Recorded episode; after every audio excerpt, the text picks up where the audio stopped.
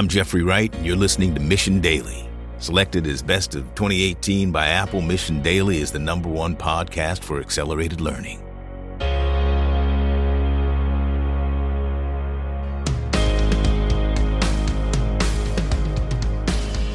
Welcome back to this week's Mission Daily. We're super excited about this week because we are talking about the past, the present, and the future.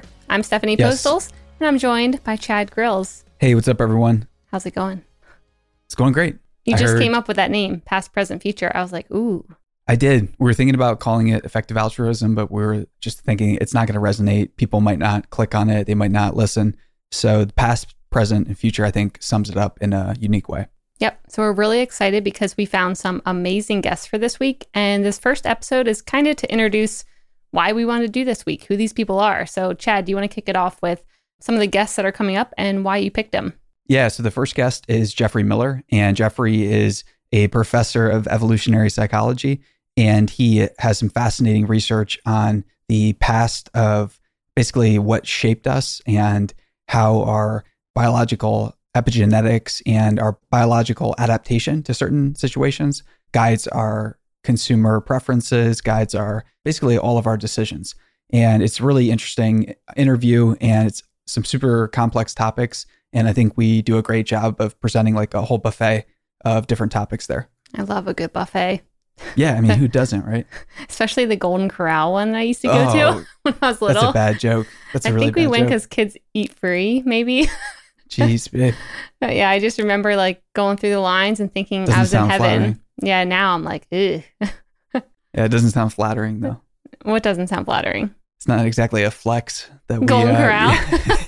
Used to go to the uh, Golden Corral. That's what my family did. I don't know about you. You No, obviously we- were going yeah, to we. Applebee's, We living a living it up. No, no, we weren't going to. Yeah, we weren't going to Applebee's. Where'd you go then? Um, I mean, we didn't go out to eat that often unless it was in Frederick, and yeah, basically Frederick because there Okay, weren't there wasn't anything. restaurant? There wasn't anything that was halfway decent that was close. You didn't have Golden Corral, is what you're saying. Uh, no, we didn't. Yeah. All right. So I think how my did mom just liked to cook a lot. She is a good cook? She's an awesome cook. So how did you first hear about Jeffrey Miller, and what is? I think you read his work. What is one big takeaway that has stuck with you since reading his work?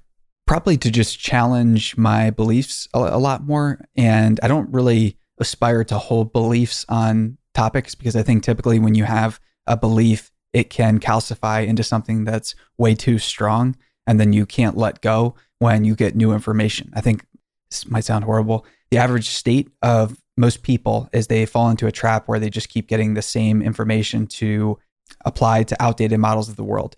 And it's just really sad to watch. And I want to study evolutionary psychology more and help present that to our listeners because I know it's just so important. You know, our genetic ancestry is just so long, and we have no idea yet what it means to explore that and figure out what things we need to avoid, basically. So I think this is really important for anybody who wants to take full control and agency o- over their own lives. I don't think you're going to do that until you really understand where you're uh, from. Got it. All right. And who are a few more guests that are coming up this week? Yeah, the uh, second guest we're having on is Diana Fleischman, and she's another researcher of, again, evolutionary psychology. I think this topic is that important. And then it's kind of fun because Jeffrey and Diana are actually uh, boyfriend and girlfriend. So Oh, that's fun. they do, yeah, they do like some of their research together and things like that. I think that's really, uh, really cool. So yeah, Diana's work is really interesting, and I didn't, I wasn't that familiar with it, but I glanced over a couple of papers and things like that before the interview and got the gist of some of her ideas and stuff. So yeah, she had some uh, really fun things to share in that interview.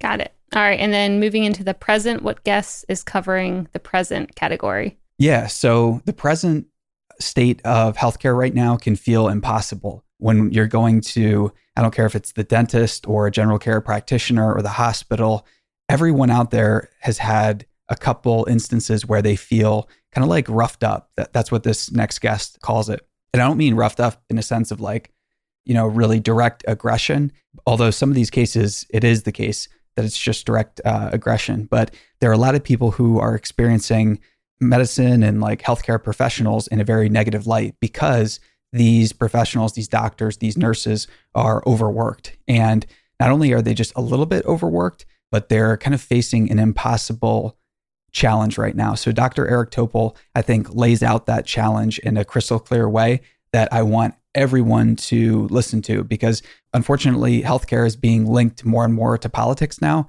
So it's something that all of us need to be aware about because some of the upcoming healthcare votes, I think, are going to be everyone's just going to want to be paying attention to these. And all of us need to get more information about it. Yep. And he also focuses on how AI is going to be changing the healthcare yes. scene, which really excites me because when I um, used to work at Google, they kind of were showing us how AI was helping detect cataracts and doing all the all this stuff because you know a machine learning algorithm can detect photos like a thousand a minute. I just made that up, but whatever mm-hmm. it is, they can detect a ton and be able to like train themselves on what is bad, what is good, and tell yeah. us way quicker than a human can. So yep. yeah, I'm really excited to listen to his interview. And now back to the future.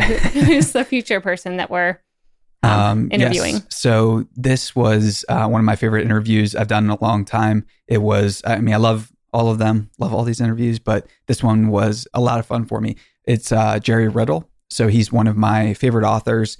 He writes by the name A.G. Riddle. His real name's Jerry. He's a former entrepreneur. Uh, he had a company in the, um, I think he sold it right about the uh, boom boom time. I think like right in the middle of that. And he's a fascinating guy. He's studied the past. And after he sold his first company, he became a writer and he committed to become a self published sci fi slash techno thriller author. And he did it in, I think, two years. Actually, maybe even less than that. I think maybe 18 months. He just started writing a book full time. He was only working on one, I think. He perfected it over roughly, I think, 18 months. I might be getting the months a little bit off. And the book took off on its own. And this is really, really hard to do when you're not trained at all. So, just for that example alone, it's worth listening to what Jerry says because Jerry's just, I think, a genius when it comes to storytelling, writing, and then how he's written his fiction to not only confront challenges that humanity is facing right now, but to start to stir up really important conversations about the biggest challenges that we're going to be facing in like five to 10 years. Yeah. So, AI, uh, again, like there's some incredible low hanging fruit and benefits that are going to be available in the present. But the future of AI is something that we need to really start asking a lot of questions about. And everyone needs to be aware of this because there are going to be decisions made. You're either going to participate in them or you are not going to participate in them. And I would encourage everybody to be informed. Yeah, when you start to get involved in thinking about AI, because the future could be very, very dark or very, very bright.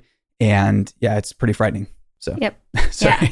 What I really like about his writing too is that he loops in obviously very futuristic topics and, you know, presents what the future could look like, but does it in a realistic way or is you know telling a message in a way that's not so far out there? Because sometimes that no, kind of writing backed yeah by I like, science and it's pretty um so if you listen to this interview we get into some pretty uh, far out topics but we talk about you know should our defense department basically be uh, preparing in the event of some type of you know invasion potentially? Because statistically the odds that we're alone are just uh, infinitesimally small and the reality is there's a problem there's a thought experiment in uh, astronomy or philosophy, you could say as well, called the dark forest problem. And the dark forest problem states that basically it's such a hellish uh, universe that we're in. It's so hard to survive that the last thing you want to be doing is exposing your location where you're at, just as a safety precaution. So it's basically a philosophy of we don't want to ever make first contact.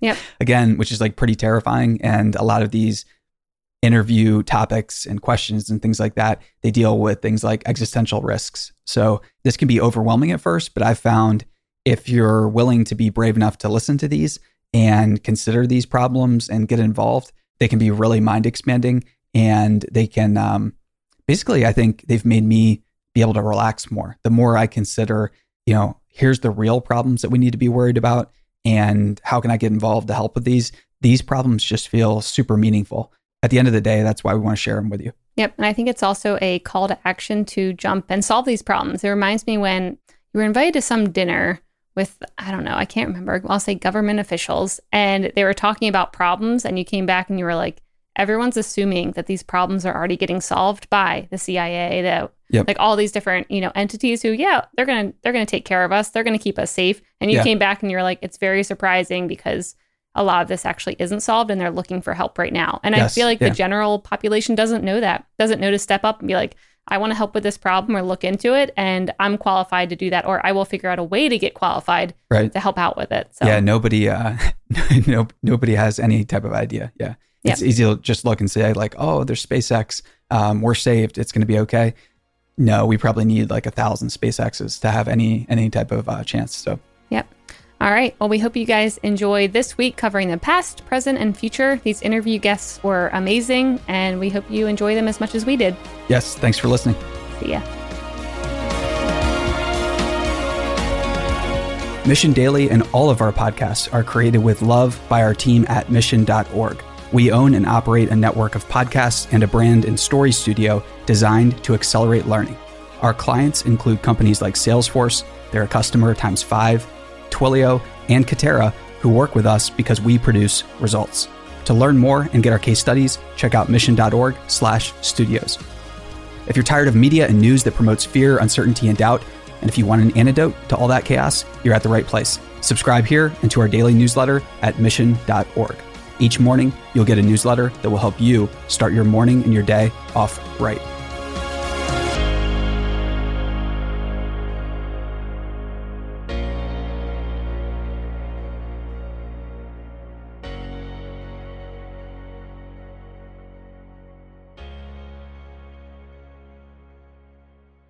Hey, listeners, thanks for tuning into this episode. I hope you enjoyed it as much as I did. If you haven't already, please subscribe, rate, and review this podcast. It helps spread the word, and I would greatly appreciate it. See you next time.